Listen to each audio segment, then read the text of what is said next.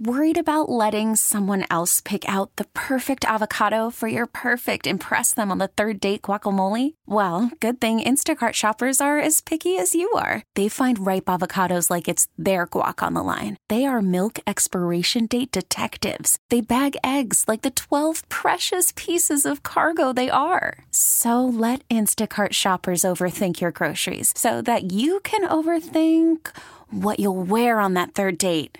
Download the Instacart app to get free delivery on your first three orders while supplies last. Minimum $10 per order. Additional terms apply. This episode is brought to you by Progressive Insurance. Whether you love true crime or comedy, celebrity interviews or news, you call the shots on what's in your podcast queue. And guess what? Now you can call them on your auto insurance too with the Name Your Price tool from Progressive. It works just the way it sounds. You tell Progressive how much you want to pay for car insurance, and they'll show you coverage options that fit your budget. Get your quote today at Progressive.com to join the over 28 million drivers who trust Progressive. Progressive Casualty Insurance Company and Affiliates. Price and coverage match limited by state law. Hello, welcome everybody to the Pixie Dust Podcast. Annie Fry here, very excited to be with you as we talk about the most common apprehensions that people might have when planning a Disney World trip. What are the concerns that people tend to have, and what concerns should you be, maybe can we help you answer as you plan your next Disney trip? Erica Murphy, my co-host here. Hi, Erica. Hi, Annie. How are you? I'm good. How are you?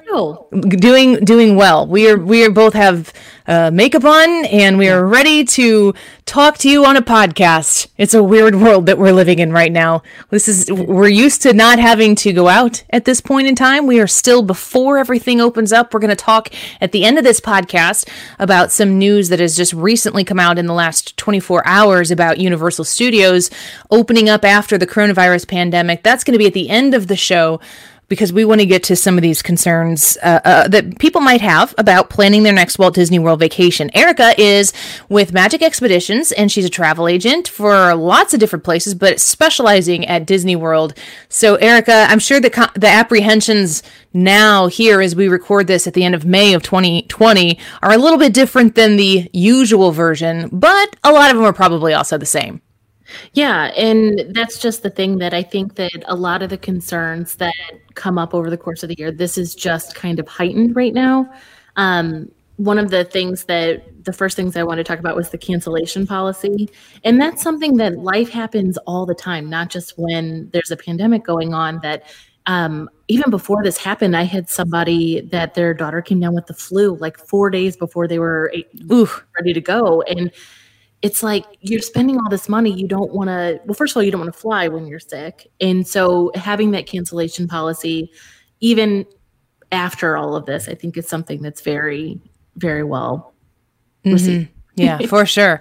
So the cancellation policy, first tell me what the traditional cancellation policy has been up until this time where Disney has been experiencing a shutdown. What is the traditional cancellation policy? If you've got your trip booked, or if you were somebody who was thinking about booking a trip, what is the traditional way about going and changing your mind for whatever particular reason down the road? Sure. So to get a reservation booked, you need a $200 deposit. Once that deposit is placed, you can start planning and doing all of your fast passes and dining reservations. You have 30 days before departure to pay off your final balance. Once that's done, then that's when it's not refundable. Any day outside of that 30-day window is fully refundable. The $200 deposit, any money that you put down. One thing that I do like to say, because I know in some of our previous episodes we talked about how gift cards can kind of be a little hack to save. If you pay for a trip with a gift card, they will return that money to those gift cards. So make sure that you hold on to that. And in most cases, you're going to want to plan another trip and go back. So you can just use those funds towards your next trip. Within that 30-day window, like I mentioned, the family before that had to cancel, they just transferred it to a new reservation, and they're very accommodating. So what we would do is just pay the difference if you know, a standard room was no longer available and you had to go to a preferred room or go for that, that would just transfer those funds to your new reservation. Okay. So you can change your reservation, but Disney is going to have, if you're inside of that 30-day window, traditionally, Disney's got your money. Yes. So to reiterate, we're talking about concerns people might have booking their next trip at Disney.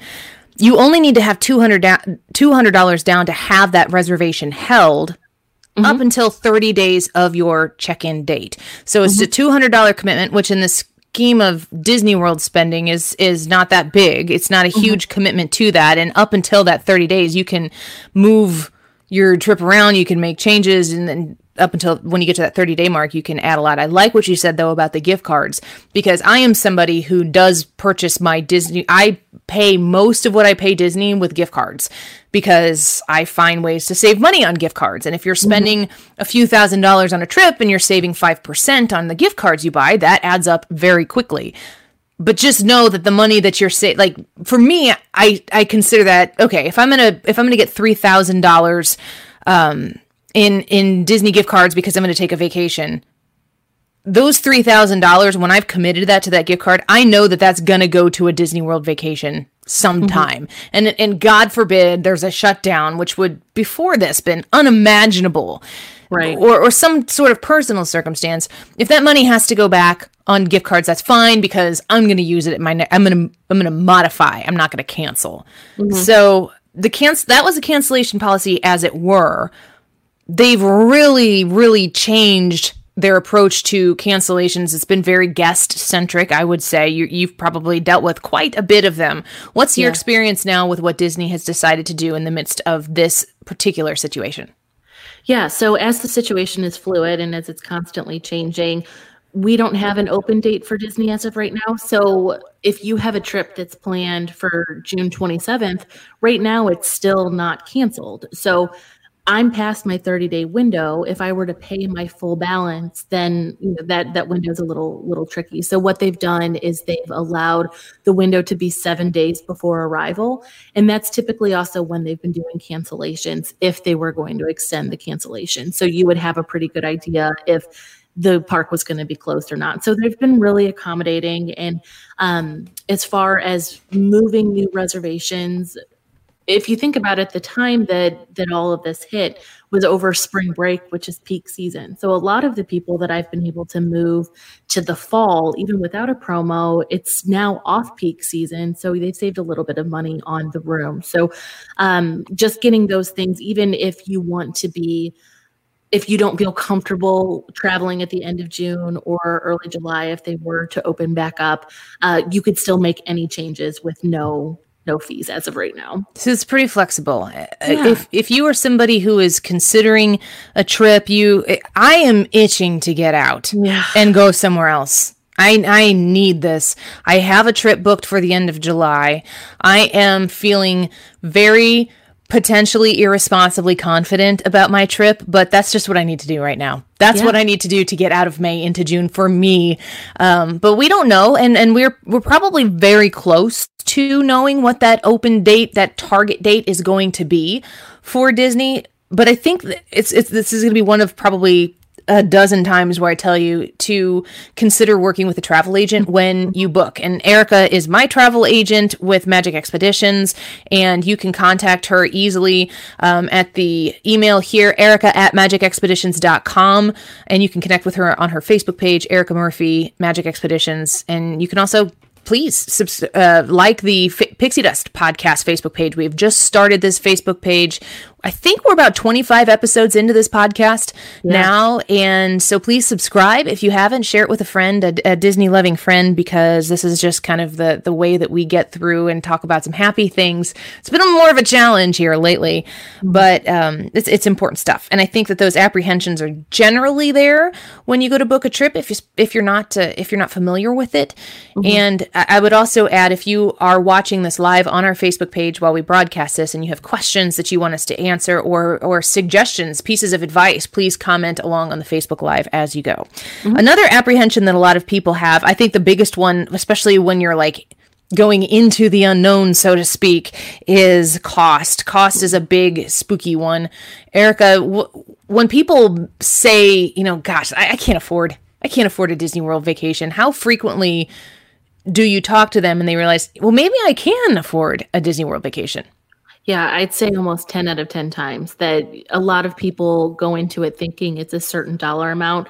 And, you know, you certainly can. They have three different levels of resorts. So there's value, moderate, and deluxe. So it certainly can get up there very pricey if you spend at a deluxe. But there's also the value resorts that are very, very nice. They don't skimp in any type of service or accommodations. And that tends to be a lot more affordable than people realize. I think about Ryan on your show. He was kind of questioning it. And I think he was shocked. He was like, oh, wow. Yeah, no, we can't go this year. So I think a lot of times people have a certain dollar amount in their head. And a lot of times we can typically beat that. So I was looking the other day around value resorts, and I feel like correct me if I'm wrong, I'm ballparking. A value resort night was in the low 100s. Yeah, around 140. I think it depends on the time, I'm sure. Mm-hmm. But it's doable. I mean, and you can stay in a nice regular old hotel in South Bend, Indiana for a similar amount. And this is at Disney World. I'm going to add on because staying on property certainly increases the expenditure to an extent, but the access that you get when you stay on property, Erica, what's your advice there if people are kind of teetering between the two?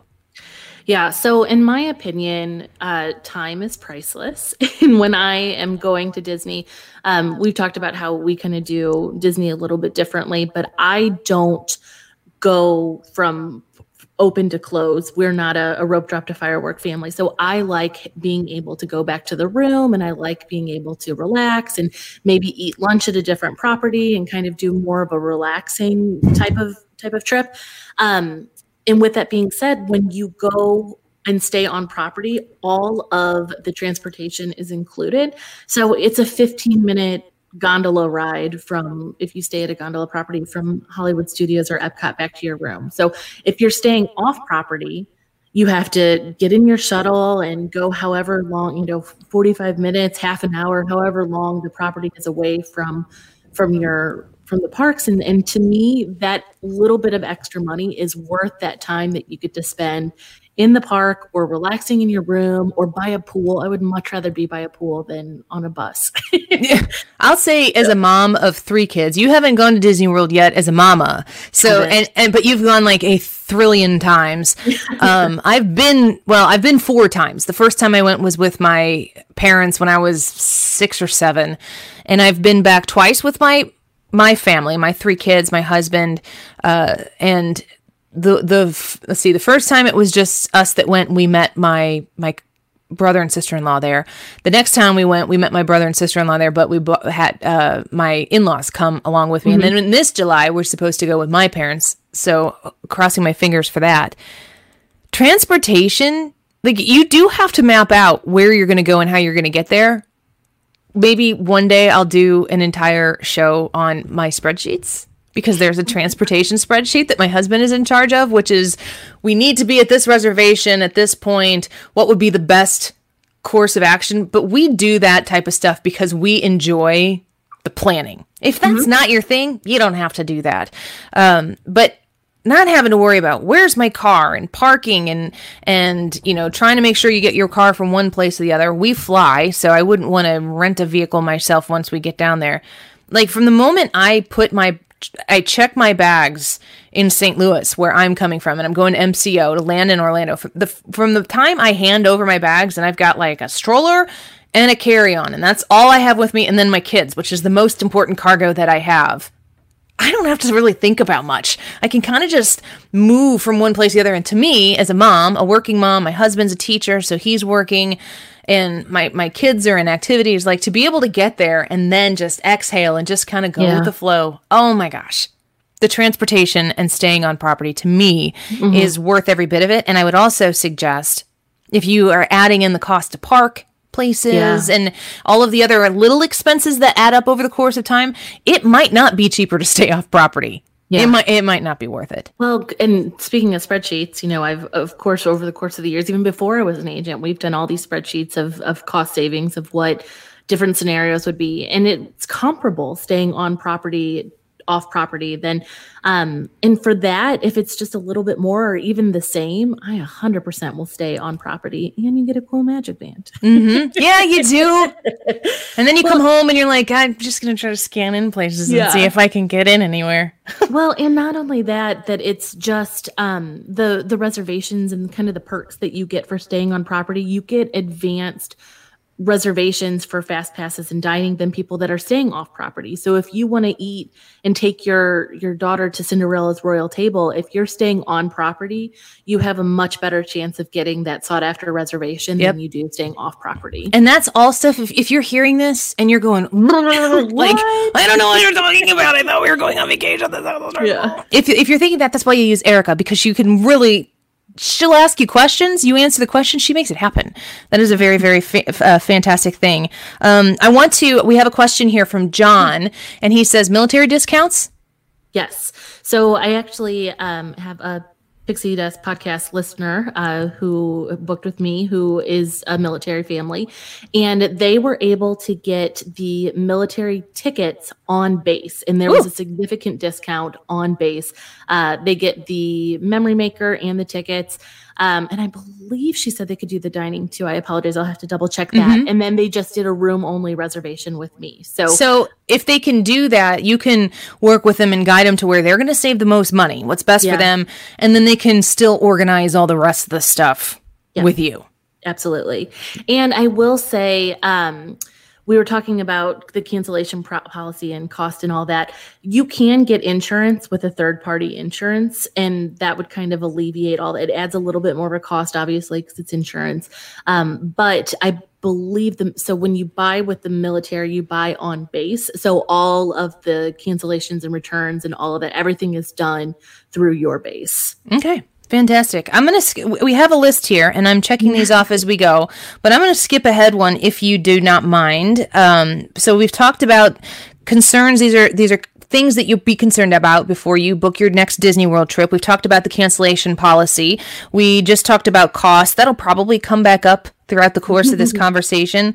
But one of them here, I'm going to read Christopher's comment that we have as we're recording this on our Facebook page. So like us on our Facebook page, and when we record these lives, you can ask questions along with us. Hey, Annie and Erica, I still owe my wife a honeymoon. We had a Disney cruise booked years ago, but had to cancel because she got pregnant and there was a Zika outbreak in the Caribbean. Stupid viral outbreaks. Yes. This kind of goes to the one point that we have listed here about, is Disney just for kids? So you've got a couple here that is thinking about celebrating a honeymoon. Maybe they want to go by themselves. Sounds like they have kids now, so maybe they want to take the family. But when it comes to Disney World being, in my mind, what it was stereotypical to me just in before I went in July of 2018. So in June of 2018 to me, I was like, oh gosh. I'll do this for my kids. It'll be fun. I'll be happy for my kids because my kids will be happy. And then like 2 years later, I am a Disney nerd. I am a Disney person through and through, and I'm shouting it from the rooftops. So what do you say if people are considering Disney a place just for kids? Yeah. So, you know, you mentioned I've never been to Disney as a mom. My little Braden is going to be. Yeah, what's wrong with you? I know. It's crazy. He's going to be 1 year old next week, which I'm, you know, a little torn up about. But, you know, my husband claims that he was never a Disney person. So when we first got together, of course, he was like, yeah, I'll go because of you, because I've always loved it. I was able to go as a kid. And my husband is a Murphy, so he's, you know, very Irish, very stereotypical, strong, you know, doesn't talk about Disney is not for adults, it's for kids. He went the first time. I was able to talk him into going because he had a conference down there, and then he was the one that booked our next trip back. So got him several times. Got him because, you know, of course there's the shows and there's, you know, they have a lot of stuff that is directed towards kids. We don't go on Dumbo, just the two of us. I mean, we probably could, but there's I think we went on Dumbo, just the two of us. And there's nothing wrong with that. Was I not supposed to do that? No, but that's the good thing about Disney is that it's something for literally everybody. Yeah. So they have some of the best James Beard Award winning chefs that are on property. So I'm a big foodie. I love trying the different cuisines. At Epcot, there's the different pavilions. So, you know, we could have a cocktail and have, beignets in Paris and then stumble over and have dinner in Italy. And it's just, it's very romantic. There's different boat rides you can take back and forth. There's so many different things at Disney to do. Standing in front of the Magic Kingdom and Cinderella's Castle and watching the fireworks. I mean, I can't think of anything that's more romantic. It's different when your kids are not there. Yeah. It is a romantic experience. My husband and I went, just the two of us. We were considering buying into the Disney Vacation Club. So we wanted to go for a long weekend, and we arrived, I think, January 31st, and we were there for 3 nights, Friday, I don't know what it was, 3 nights, 4 nights, whatever. And we, you know, when I say we were on Dumbo, like, we were giggling at how we were like, we can get on this, because we went and did an after hours event together, just the two of us, obviously. And so we were in Magic Kingdom, just us two. And the park was like empty. It was so crazy. And it was also 50 degrees. And I'm like, we're walking through this park at night. There's nobody here. And we are cold.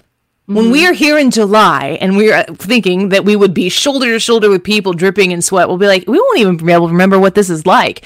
But we took this long weekend, and we went on mind train like 6 times in a row, and we were giggling. And I mean, that was a very cool experience for my husband and I, because when you do go with kids, so this is not, I'm not just talking to people who don't have kids at all and think it's not for them because they don't have like that kind of a family. If you want to go with a friend, if you want to go with your significant other, that's your little family. You go do it, and you will feel like a kid again. And you do feel a little bit unburdened by, you know, my constant 1, 2, 3 inventory of my children and making sure that the 1, 2, 3 I come home with are the same 1, 2, 3 that I went to the park with.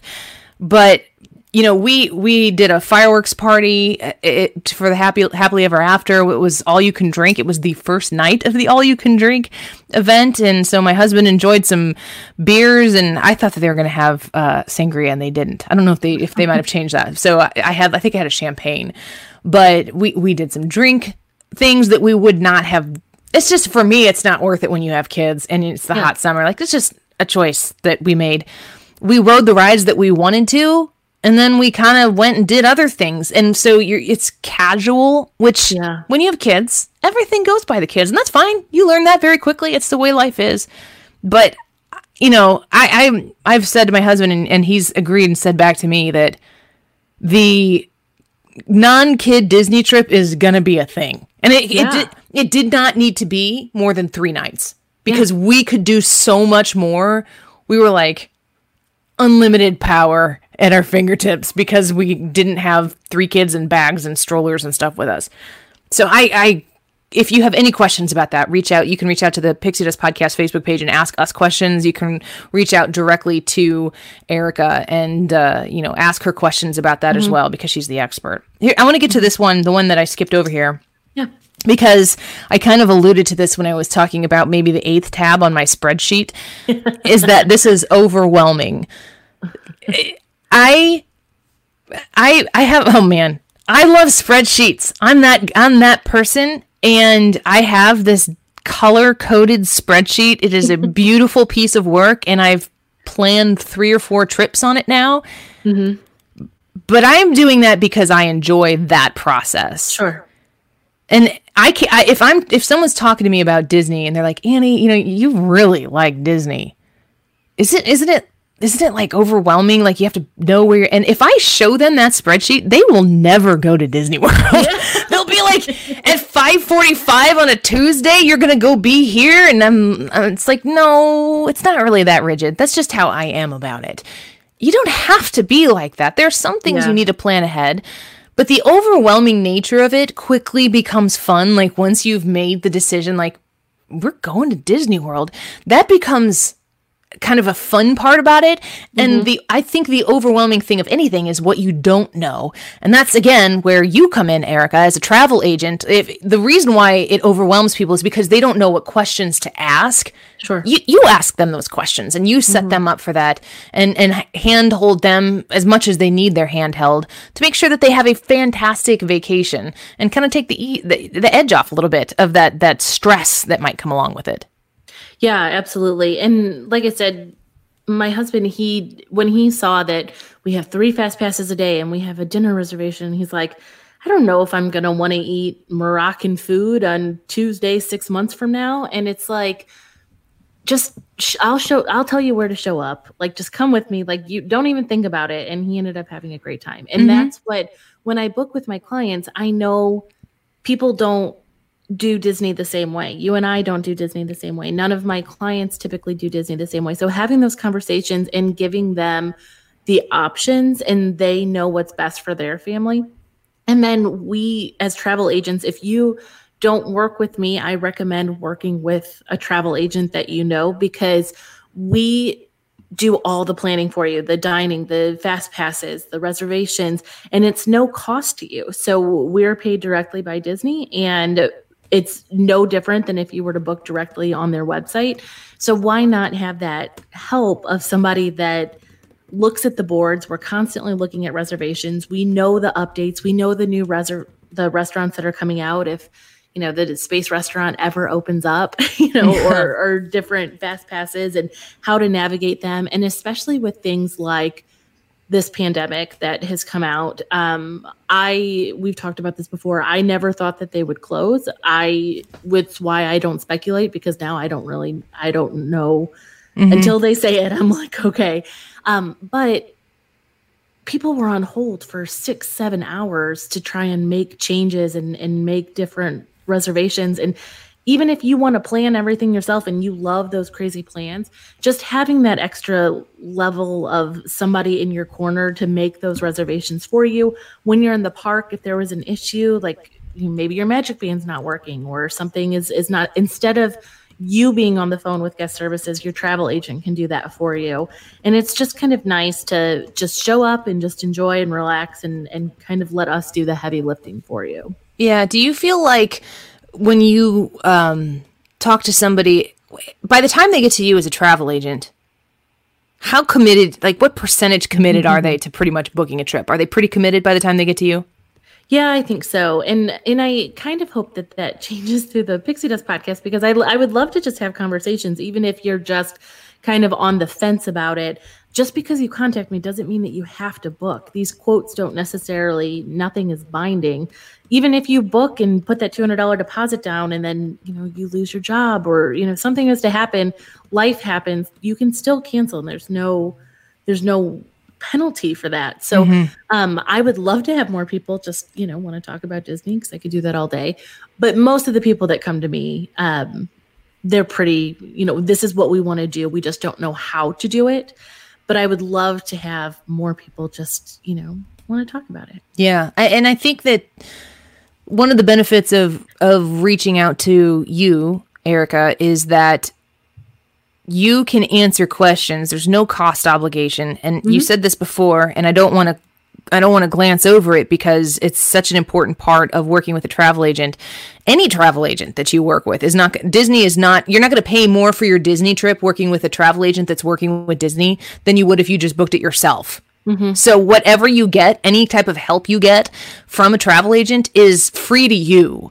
And in my experience of working with Erica, this again kind of goes back to that cost apprehension that people have, is that when you are so in touch with the daily changes that happen in promos for planning trips and you know the options that are available to different people, or maybe price changes in different resorts that might exist, that Erica can, on your behalf, once you have told her, like, this is what we want, this is the dream vacation, she can if free dining becomes available, she can snag that for you, and you'll get an email in the morning that says, saved you $200, saved you $1,000, saved you some inordinate amount of money. And that's something that you might have had to go, live your life that you need to take a vacation from, and you will not know that that existed, and they come out in a limited quantity, and you could miss the boat. You don't do that when you work with Erica, which is why I would highly recommend that people connect with her, even if it's just asking questions. So you can send her an email at erica@magicexpeditions.com, or connect with us, ask us questions at the Pixie Dust podcast as well. The next one here, unless you had anything else you want to talk about, the overwhelming thing. No. I'll say too, I'll add in here, I've been discussing the potential of going on with a family member of mine who wants to take her kids, is... it is kind of like, brace yourself when you start thinking, when you're saying, oh, you got to make those 6-month dinner reservations or those 60-day ride reservations. It was just the front of it was kind of like a shell that I had to crack through. And then when I got her to listen to me to explain how it works, she was like, oh, okay, that's not a big deal. Like, I'm not locked into eating this meal. I could change it up until 24 hours at no cost, and you could just not go, and a lot of times call Disney if there's a circumstance that comes up and change your plans on the fly if you don't abuse that, and it won't penalize you. But when I got her attention enough to like understand the process, she was much more open to the idea of it. So if it's something that has you raise your eyebrow, like it looks like it could be fun, or you think it'd be great for the kids, but that you get anxiety just thinking about it, that's where you need to have a conversation with Erica, a completely no obligation conversation, and throw those apprehensions out, and people will, with us here at the Pixie Dust Podcast, we'll be able to put those concerns at ease, or maybe affirm for you that some of the things you're concerned about are actually going to take place. Like, here's one: is Disney World going to be too hot? Well, it's hard to answer that question for any one individual. Yeah. I'll say here, Eric and I live in St. Louis, Missouri, which is sometimes feels like the armpit of the country when it comes to heat and humidity. And I'll say, Erica, when I'm looking at, Facebook groups that I'm involved in, or message boards that I read from time to time, people are like, oh, because I always go at the end of July and August. And they're like, July's the worst time. It's all so hot, and it's humid, and it's just miserable. And why would anybody want to? And then I look, and they're from New England. And I'm like, well, I get that. Like, I understand why you would not want to, have your vacation be that existence. But I've gone for more than a week twice now to Disney, where the first week I went, every single day at home was more hot than it was in Florida. So the idea up front that Disney World's just going to be miserably hot in the summer, it's true, but depending on where you were coming from, it doesn't necessarily mean it's going to be any worse than being at home. And if that's when you can travel.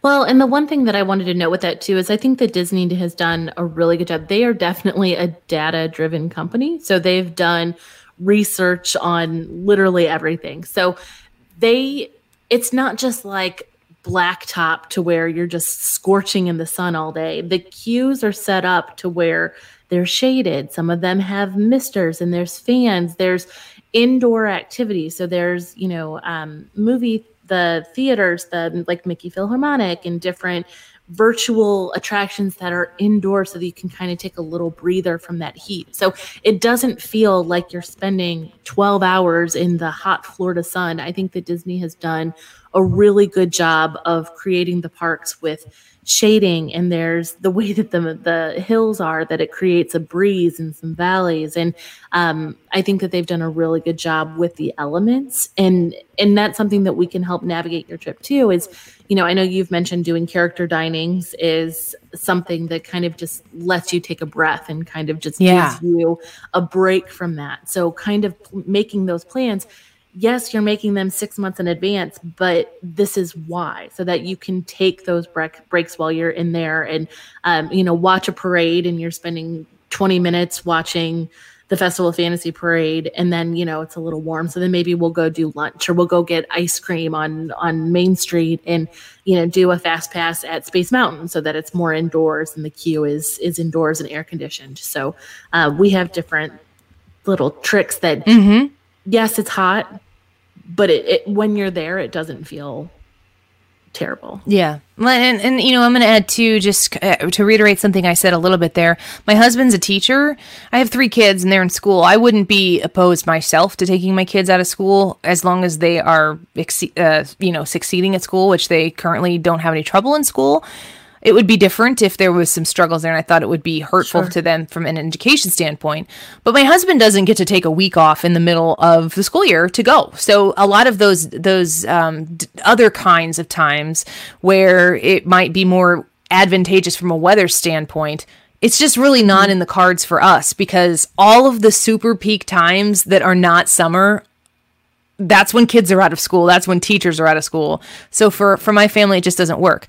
So we're going to have to do, what we can do to be able to enjoy the magic. And we do. And yeah, we just, we go swimming if we need to cool off, or we cool off at the hotel, or we break our day up with an air conditioned meal. Yeah. And there's also so many different attractions at a lot of these places that are indoors. There are shows and everything that really ends up breaking up the monotony a bit of the heat as it hits you. And I'll also say, once I'm out there, like once I get the tank top going and the shorts with the, tennis shoes and a hat to keep some of the sun off my face, then I'm kind of like, yeah, it's just going to be hot. And then you get into the hotel at night and you're like, geez, it's cold in here. You got to shower all the funk off from the entire day. Nobody lays in the bed until you fully showered. But that's definitely one of those things that you just kind of get used to, unless you're never going to get used to it. Then don't go in the summer. It might be too hot for you there, but Erica can set you up with a time that might be more appropriate for you. Yeah. So this kind of goes hand in hand here. The next one. Did you have something else you wanted to say about the heat? Well, I was just going to say, I think another thing is people always say that there's so much walking too. And that's the same thing. You do a lot of walking when you're in Disney. It's a lot of steps. I think, 30,000, 40,000 steps is something that's very doable in a day at Disney. But again, they had the park set up in a way to where you're not just walking miles and miles. There's breaks and there's things to see that when you get back to your room, maybe your feet are a little sore, but you're like, man, it didn't feel like I walked 30,000 steps today or 40,000 steps, whatever that your little tracker says. But I think that kind of goes, they've done a really good job of distracting you from those kinds of things. Mark is commenting right now. If you are watching with us on our Facebook as we record this podcast live, you can add comments along. We enjoy bringing you into the discussion. Mark says, his family, have gone down the past 8 years in the fall, but with my elderly father and brother who has a heart condition and the coronavirus, we canceled for this year, but next year, if the virus becomes a non-factor, it's on. So that's a smart decision for you, Mark. And I commend you for, pulling back right now while you think it's not what's best for you. And, it'll be even that much more magical when you do have the ability to return. But it just goes to show you, like, 8 years in a row. And it just kind of becomes a thing where you just are like, when do I go again? When I'm coming home on the Magical Express, I remember the first time we were coming home from our first trip, and this is when we entered as non-Disney people, and I was just having a soul-searching, conflicted moment on the way back to the airport. And I looked at my husband, and I said, we can talk about coming back, can't we? And he's like, yeah, we can talk about coming back. Heath says, my first time to Disney, Thanksgiving 2003. I hated it. We went back about a year later. Loved it from that point forward. We've now been like 27 times, LOL. So yeah, I mean, that's kind of just... Yeah. There's different things that can enter your experience and make it more magical on one time or the other, but it seems as though there's a pretty strong consistency that there is something there to like for everybody. All right. Well, and with he mentioned canceling for September. Historically, the packages for the previous year or for the following year come out around June. So we're hoping to have those 2021 packages. We also need a park that is open. We do need a park that is open. And I think that those are all going to come hand in hand. So I think the next couple weeks we're going to see a lot of information come out. That is an interesting thought, that maybe it could all be at once. Like if it were, we don't know. I don't know. But it would make sense to me that Disney World is now open and you can book your trip through whatever the time frame is. Yeah. And you can book a room only reservation right now through 2021, which I know we've mentioned before is the 50th anniversary. So I don't know. Again, don't want to speculate, but we don't know what. I love speculating. Like. I know you do. But I you have different responsibilities. I do. But I don't know what that's going to look like with capacity, how long that those capacity rules are going to stay in place. And with 2021 being the 50th anniversary, we already anticipated it being heightened crowds just based on, I mean, I want to be there for the 50th anniversary. That's going to be huge. Mm-hmm. And so if you want to secure your room right now, you can certainly do that. Making sure that you get your spot while the reservations are available. And then we can add the package on once they're released as well. Well, this in my day job on my radio show is what we would call a fantastic segue, because the next apprehension here is Disney World too crowded? Which I'm sure, you know, my when I was talking with my relative who wanted to go, she's like, I said, why don't you go in the summer? I said, you could come when we come. I don't want to go. This is too crowded. It repulsed her to think about being shoulder to shoulder with people. So it's hard to answer this question right now because we don't know what crowded is going to look like. I mean, they might reach max capacity and it might be the least populated the park has ever been in my particular experience or yours. But talk to me a little bit, historically speaking, about time of year and the extent with which crowds could previously have existed at Disney World. Yeah, so in the past, I normally say if you don't like crowds, don't necessarily go the week of Christmas or Thanksgiving, because those are going to be the hands down most crowded times the park. They reach capacity, I want to say it was at like 11 or 12 in the afternoon at Magic Kingdom this past year, to where they weren't even letting anybody else in the park because there were so many people in the park. Mm-hmm. New Year's Eve, I know we were watching the live feed together on New Year's Eve, like the party animals that we are. We are so cool. There's a lot of hipness in this mama. Oh my gosh. I didn't even stay up to midnight. But I got to see the Disney midnight, which that counts. But with that being said, or Central Time, just so people at home understand what she's saying there. She stretched it. I did. It was tough. I mean, Dan was asleep. Braden was asleep. I'm like watching fireworks on my iPad. And I'm like, I gotta go. But there was wall to wall people. And for me, even as the Disney lover that I am, I would much rather just watch it on my iPad than to be in that crowd. And like you said, we don't know what this holiday season is going to look like based on if social distancing and all that is still going to be in place. So I'm not even going to try to speculate, but historically that's the busiest time. And then spring break, and summer really isn't peak season anymore. It's not as crowded as people think that it is. It's going to be your fall, spring break. So if you're wanting to avoid the crowds, I always recommend going like early January, early February. There's a couple dates like President's Day or the Disney runs. There's a couple dance competitions. But if we look at the calendar and kind of see what events are happening and kind of schedule around there, you can have a very low crowd experience at Disney in an off-peak season. And since the tickets now are based and priced on the tiered pricing with the peak season, it's more affordable too. So if you have the flexibility to go at different times, we can certainly find a time that would not be hot, not be crowded, and be less expensive. And if you hurry now, you can probably get if you can get the room booked, you might not have too big of a crowd for sure. I think that the crowded thing is something that you can sort of kind of try to, when they yin, you yang, when they zig, you zag, and you figure out a way to make it so that you enjoy your space as you are moving around at this trip and everybody else is moving around amongst you, like eating lunch at 2 p.m. instead of noon. And then maybe you are at the park, maybe you're doing rides when people are doing fireworks or something like that. There are different ways that you can maneuver your way. Especially too, I'll add, this is a very important thing. If you have a sensory child, or if you're somebody in your family who has sensory issues and you need to take into consideration this kind of accommodations, is another thing that Erica can help you research and provide for you as well, because all those different things go into making or breaking your trip.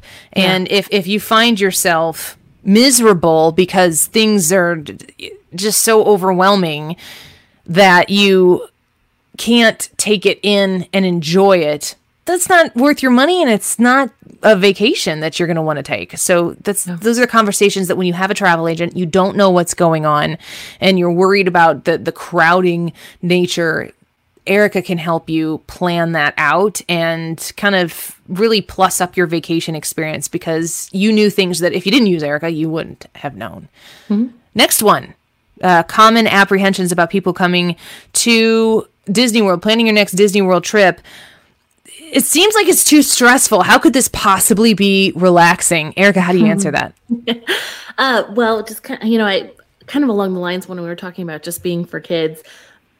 I've never been as a mom, so this is all I know is going either as an adult or going as a child. So in my opinion, that it's very relaxing because I have the most amazing meals. There's beaches at the resort, they're man-made beaches, but Disney has done so well with the theming that it truly makes you feel like you're being transported to these different places. So I'm able to be on the beach and, like I said, have dinner in Paris and go on an African safari all on one trip. And that to me, it's like amazing. And it's all how you want to do Disney. So if you go into it being like, I want to do everything that there is to do there, I would just say if this is your first trip, just go into it knowing that you may not get to see everything that you want to see. And that kind of takes the stress off a little bit. And working with an agent, we just tell you where to go and when to show up. And there may be things that you are, so to speak, missing that you don't even realize that you're missing. And then we could just save that for your next trip when you come back. But see what you did there. I'm in sales. Yeah. And they do have the bounce back offer, which makes it very attractive to come back again, because they have. That's how I booked mine. Yeah, they typically have a really good promo that's not for the general public. But with that being said, it's how you want to do it. I mentioned I don't go rope drop to fireworks because to me, that's not relaxing. I like to wake up late and have a late breakfast and, maybe sit at the pool or go to one of the beach areas. We typically stay at the resorts that have more of a relaxing feel, so to speak. To me, I think that a beach is relaxing. And that's how we do Disney. So having those conversations about what you look for, some people think that standing at a parade is relaxing. Everybody's different. But that's the good thing about Disney is that they literally have something for everybody, that no matter what, there's world-class spas on property and there's world-class restaurants. And so, having massages and having all of these accommodations to me, and you go at your own speed. I think that's the most important thing, that if you're worried about it being stressful and not a relaxing vacation, like, you've heard some people be like, say they go on a vacation, especially if you have kids, like, I need a vacation from my vacation before I can go back and be in the functional real world. You have to know to take it at your own speed, which goes along with what you're saying. Know that you're not going to do everything. Figure that out from the very beginning. You're not going to do everything. It will be there when you get back, in theory. And you will be able to enjoy things that you missed. You might enjoy things that you didn't know you were going to enjoy as much the first time and want to repeat them. But you are completely allowed to do it at your own speed. You are not being challenged to do it all. And you cannot, in fact, do it all. So don't try. Yeah. Just try to take this section in, this vacation in, and enjoy it for what it's worth and build off of that if you choose to go again, like me, because I can't stop going. Mark comments, and if you're watching us on our Facebook, as we record this podcast live, you can comment on the Facebook Live and participate in this conversation. Mark says, when we go down, it's during Halloween, and it's very nice, not crowded at all. Lines, waits are not bad, and Mickey's Not-So-Scary Halloween Party is totally worth a ticket. Saratoga Springs is where we stay, and it's a wonderful resort right next to Disney Springs. That's a good story. I really would love to go in the fall. I have to figure out how to work that out with my husband's schedule, or see if he'll let me go without him, which means I have to figure out how to work it out with my husband's schedule. Well, we probably need to go for research, obviously. So there, Jared, you heard it right there. It's for the podcast, and we're going to make it happen. And the fall is one of my favorite times. They have the Food and Wine Festival. If you plan it right, you can see both the fall and Christmas decorations. The weather's beautiful. The crowds are low. It's really a lovely time. So the next one that we have here, these are the common apprehensions that people have when they are the concerns that they might have when it comes to booking your next trip is mixed families, when I'm talking about ages. So what if I have teenagers and littles? What if I have a multi-generational group that wants to go, like maybe my mom lives with me, but I've got my kids too? Like, how would you possibly go on a vacation like this and please everybody? Erica, is it possible to do? Yeah. Well, and first I just want to caveat that, you know, like you mentioned, when you go to Disney, you kind of become that 5-year-old self. You know, I tell a story all the time that my mom said that when we would go and when I was 16, as soon as I would see the castle, she said she would look at me and see her 5-year-old daughter again. And that was the worth every penny that it took to go back for that moment. And because you do, even as an adult, I mean, I still tear up at the fireworks and I feel like a kid when I'm there. So there's just something that it's really magical. You tap into it. Yeah. And I think that, again, they've done a really good job of making experiences for the entire family. So something like Festival of the Lion King, I know we've talked about that, you know, it has these larger-than-life puppets that the kids go crazy for and the music, and they invite them down on stage. But then they also have this kind of Cirque du Soleil feel, theatrical acrobats, and this Broadway style music for, you know, adults and grandparents to enjoy. So I think they've done a really good job with that. Now there are things like, you know, the Disney Junior Dance Party. That is something that, you know, I never experienced because I never had kids, and I thought that Dan and I would look really silly just, you know, sitting there dancing along. But, you know, I think that they've done a really good job of having those. Plus, if you, as you're planning your trip, if you feel comfortable, like if you have teenagers in, you know, 17, 18 years old, you all don't have to do the same thing at the same time. So if you want to split up and you want, you know, the teenagers want to go ride Big Thunder Mountain while you guys do the Jungle Cruise or Dumbo, you know, you can certainly do that and then meet back up if you're comfortable with that. The My Disney Experience app does to where everybody can do what they want to do. So if the parents want to split up, you can do that as well. They also have something called rider swap, to where if you have a little kid that doesn't want to ride maybe Big Thunder Mountain or something, you can switch to where you can still experience that with your teenager or your older child while the other parent stays back with the little kid, and then switch so you can both kind of get that experience. So they have a lot of protocols in place that make it to where everybody can enjoy the vacation at the same time. And I think that it's a big apprehension, but I think once you get there, you find that everybody just kind of like develops into this magic that is Walt Disney World. And you just kind of look around in families that you're like, oh, I bet the 16-year-old and the 5-year-old don't play all the time. But then here they are, you know, sitting on a corner, sharing a Mickey ice cream, waiting for the parade to start. And it's just something that you just notice is all around you. It's just this feeling that it's a different place that's kind of indescribable. Yeah, for sure. I want to get to our last point that we have here, and it's kind of a summation about, did I get to everyone that we had written on our list? I think I did. Yeah. Oh, no. Two more. I'm sorry. Before we get, okay, so the last one that I have written down here is I don't like roller coasters. Like, this is, I don't want to go to Disney. I don't like roller coasters. So what do you say? Is there anything other than, I guess people didn't realize how huge of a roller coaster fan I am, because I go down there for a week and all I do is just get on a roller coaster and ride. There's a little bit more to do than that. There is. And if anybody's been listening to this podcast, you know, I invite you to go back and just learn a little bit about Erica Murphy, because I don't do big rides like that. Like, sometimes even a Ferris wheel makes me a little queasy. It's just, I'm just kind of a wuss when it comes to stuff like that. And I love Disney because there's so much there to do. So I mentioned before that they have a little bit of something for everybody, that they have different levels of roller coasters. And the roller coasters that they're, honestly, I mean, I've done Space Mountain and I've done Big Thunder Mountain and all of that.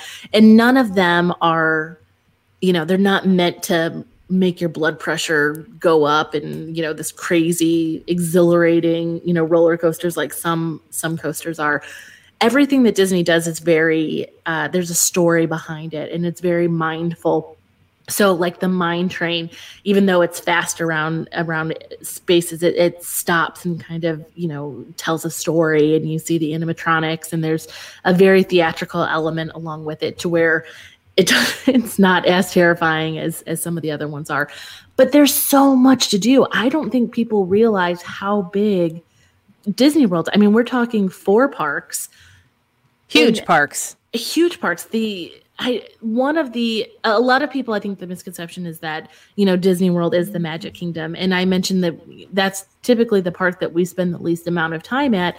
And one of the attractions at Animal Kingdom is the entire size of the Magic Kingdoms. I mean, we're talking massive parks. So you may have been to a local theme park at in your hometown and are like, I've done it once or twice. I don't want to spend all this money to do it again. It's nothing like that. If you're not a show person, you don't like theater, there's so much more than just roller coasters. Food, drink, attractions, shows, art, music, like pools and resorts and golf and spas and shopping. And I'm not just talking about shopping for Mickey ears. It's like the Disney Springs has some of the nicest high-end shops that you can go shop, that people who don't go to Disney World still go shopping there because it's as nice as it gets. Well, in Epcot, we mentioned it has the different pavilions. A lot of those merchandise in those pavilions aren't necessarily even Disney related. You can get authentic merchandise from the prospective countries of those pavilions in those locations. So if you're looking for, an Italian leather handbag, or you're looking for a French perfume, that's where you can get those items that even aren't necessarily Mickey shaped. Yeah. But they taste better when the food tastes better when it's Mickey shaped. It totally does. It does. I don't know why. It's kind of like this thing. I always joke that my mom's water always tasted better when we were kids. Like, how when you take a drink of your mom's water and you're like, gosh, that's so refreshing. And it's like, a sandwich always tastes better when somebody else makes it. Cuts it. Cuts it in half or cuts it in a diagonal? I think I'm a diagonal eater. Oh, I'm totally diagonal. Yeah. Don't know why it's better. Just seems like it is. Well, you eat with your eyes. Yeah, that's true. I'm pro triangle. Yeah, that probably offended somebody, and I'm sorry if it offended you. The last apprehension or concern that I think people have is, I don't know about all the coming restrictions. And this is why I kind of say this for last. I said at the beginning of the podcast that we would discuss some of these Universal, because that's what we know now. This is what we know. There are a gajillion places you can go have fights to the death over what you think is going to happen and how awful you think that the other person is for thinking something differently than you. However, we do know that Universal has submitted their plan. You said today it's been accepted by the governor and everything? Yep, it was it announced today, June 5th is the opening date. It was approved, and they're going for it. So I'm going to kind of rapid fire through these. And if this is a concern for you before you book your next trip, it's going to be on a case-by-case basis. Like, it is not anything that anybody is going to be able to answer except for you and for your family. So these are the measures that Universal Orlando Resort has put in place and had approved for their parks. And we assume that Disney will do something in the general vicinity of this, but we don't know. So we're going to wait and hear from Disney. But this is Universal's face coverings required. Everyone's required to wear face covering during their visit. They're asking you to wash your hands often and do it for 20 seconds. Glad we had to put a bullet point up for that one. Floor markings. When present, please stand on the floor markings until the group in front of you moves forward. So that's the 6 feet apart or 2 meters apart. Use hand sanitizer when required. At select locations, including prior to boarding ride vehicles, guests will be required to use hand sanitizer. I think this is interesting because I don't know what they're going to do specifically at Universal to sanitize the actual ride, like in between every single excursion. They're actually having the humans sanitize themselves, which, to an extent, is better than nothing. So, I think that will have some benefit. It's not going to be perfect, but nothing ever was. It'll probably be safer than it ever has been in the past, all things considered. Temperature check required. Temperature checks will be required upon arrival, and guests with a temperature of 100.4 degrees or greater will not be admitted. Social distancing. Practice social distancing and keep at least 6 feet away between your travel party and others. So I think that's something that I don't know that it needs to be said, but sometimes when you're not sure, you should just say it anyway. But like, you can be by your group, but your group needs to be 6 feet away from the next group. Another one is avoid contact with people who are sick. There's some common sense involved in that. And then follow team member direction. Please follow direction from our team members and have patience as we work through these new operational procedures. So I would imagine that this is probably a bit fluid in the sense that when you get there and they've been doing this for 2 weeks, they might in 2 weeks say, you know what, the mask thing is just...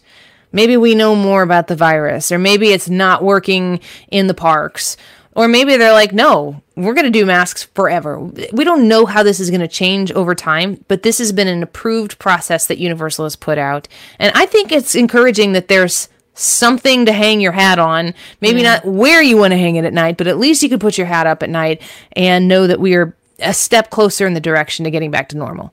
Yeah, and these were some of the same protocols that we saw this past week when Disney Springs opened up May 20th. So I think that as the time goes on, like you said, as we get more information, I think that that's all we'll have more. And we'll certainly stay tuned to the Pixie Dust Podcast Facebook page, because we'll be listening to that as we go along.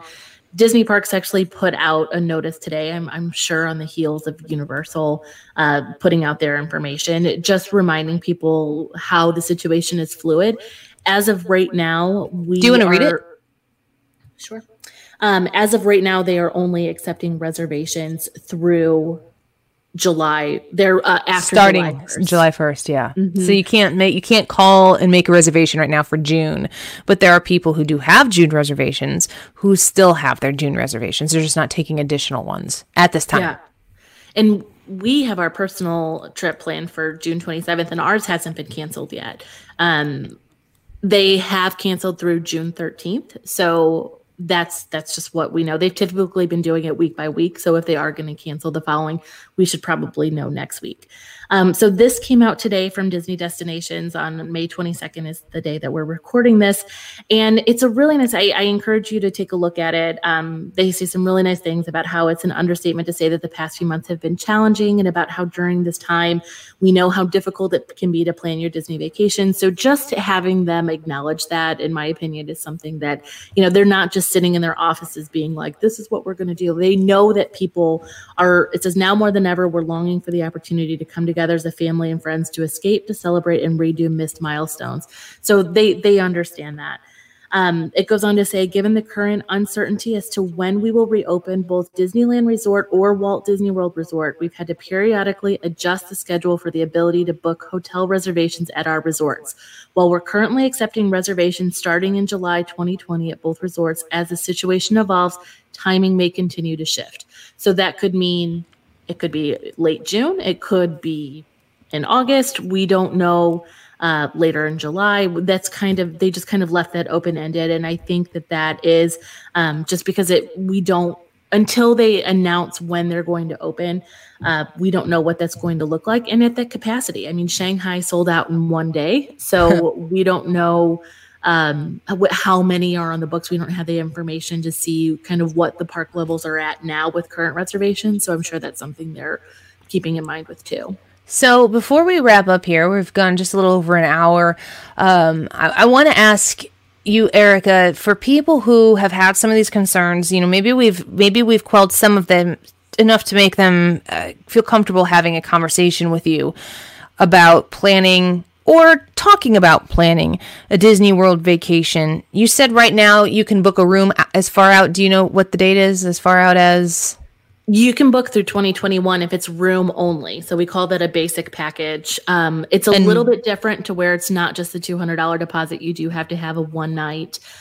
You have to pay for one night of the reservation, but it locks in your room. So if you're thinking of, you know, you really want a standard room at Polynesian, something that books up really quickly, I would maybe recommend doing a basic package and then adding the tickets and dining and all that later.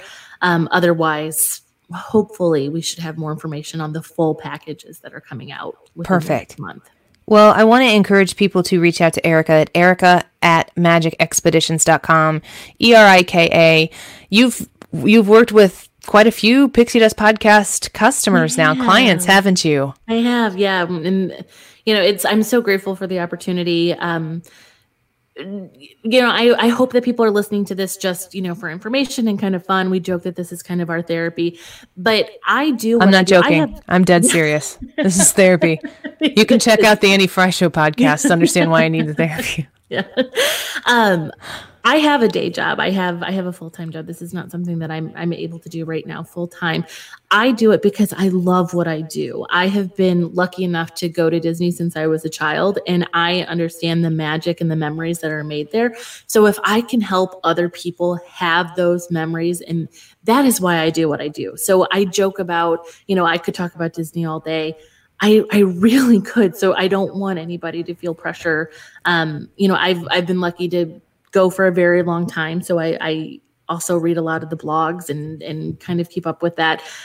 So I do look at myself as kind of, you know, in the know. So if you have any questions, I'm happy. And to debunk a lot, I want to preface and say that there's been a lot, especially now, of clickbait that's out there. People that are kind of using this pandemic to, you know, get a more of a name for themselves and to kind of ride on the tails of this with what their beliefs are, which is all fine and dandy. But I've had a lot of people that have seen these and been like, panicked, like, what do you mean it's not going to open for another year? And it's like, we don't know what we don't know yet. That was never news. That was never an actual story. It was one person who had access to write an article. Exactly. So I want to say that the conversations that I have, I'm very careful about what I say, and I will only share what I have from Disney's mouth, because I don't want people to panic. Like, there's no need for that. Well, Tony Colombo's going to join me next week, and we're going to speculate. That's all we're going to do. We're just going to throw out wild accusations about things, and Erica's going to be like, these people. I won't listen to that one. You can wash your hands completely of it. Well, thank you so much for listening today to the Pixie Dust Podcast. If you joined us live while we recorded it on Facebook, thank you for being there. We're really grateful for it. We just created and have started to establish the Pixie Dust Podcast Facebook page, which is a way that we can communicate directly with you. You can communicate directly with us. You can ask us questions and participate in helping us grow this podcast. It's something that's fun for us to do, and we are grateful for the opportunity to discuss these things with you. I got one question here before we go, because Janine just put it up here. What about Disney stores? Disney Springs is where most of the Disney stores are at Disney World, and they opened the 20th. The non-Disney stores opened, like Disney Springs opened up and welcomed people back in on the 20th, but the Disney stores that are at Disney Springs is like the 27th. I think it's the 27th. It's next week. Yeah. So it should be kind of as a whole opened next week. And I think that they might be doing some of the same things with Disney stores across country, but I'm not 100% sure about that. But Disney Springs was varies by the city. Phase one. Yeah. Mm-hmm. All right. Well, anything else, Erica, that you want to add here? Always great to have these conversations with you. Yeah, no, I love having these conversations, and I'm just, like I said, I'm just grateful for the opportunity to do this every week. So I've made a lot of really good friends through this that I consider family. So fantastic. Thanks, Erica. Email her at Erica. It's erica@magicexpeditions.com. And you need to subscribe to the Pixie Dust Podcast on radio.com, and you'll never miss an episode. We've got a whole bunch there already. So if you've just found us, go back and look at the rest one of the ones that we've put up there and catch up, and contact the Facebook page and tell us where we missed something, what you liked that we said, a subject that you might like us to do for an episode, and we will get on it. Thank you so much for listening to the Pixie Dust Podcast. We'll see you next time. This episode is brought to you by Progressive Insurance. Whether you love true crime or comedy, celebrity interviews or news, you call the shots on what's in your podcast queue. And guess what? Now you can call them on your auto insurance too, with the Name Your Price tool from Progressive. It works just the way it sounds. You tell Progressive how much you want to pay for car insurance, and they'll show you coverage options that fit your budget. Get your quote today at Progressive.com to join the over 28 million drivers who trust Progressive. Progressive Casualty Insurance Company and Affiliates. Price and coverage match limited by state law.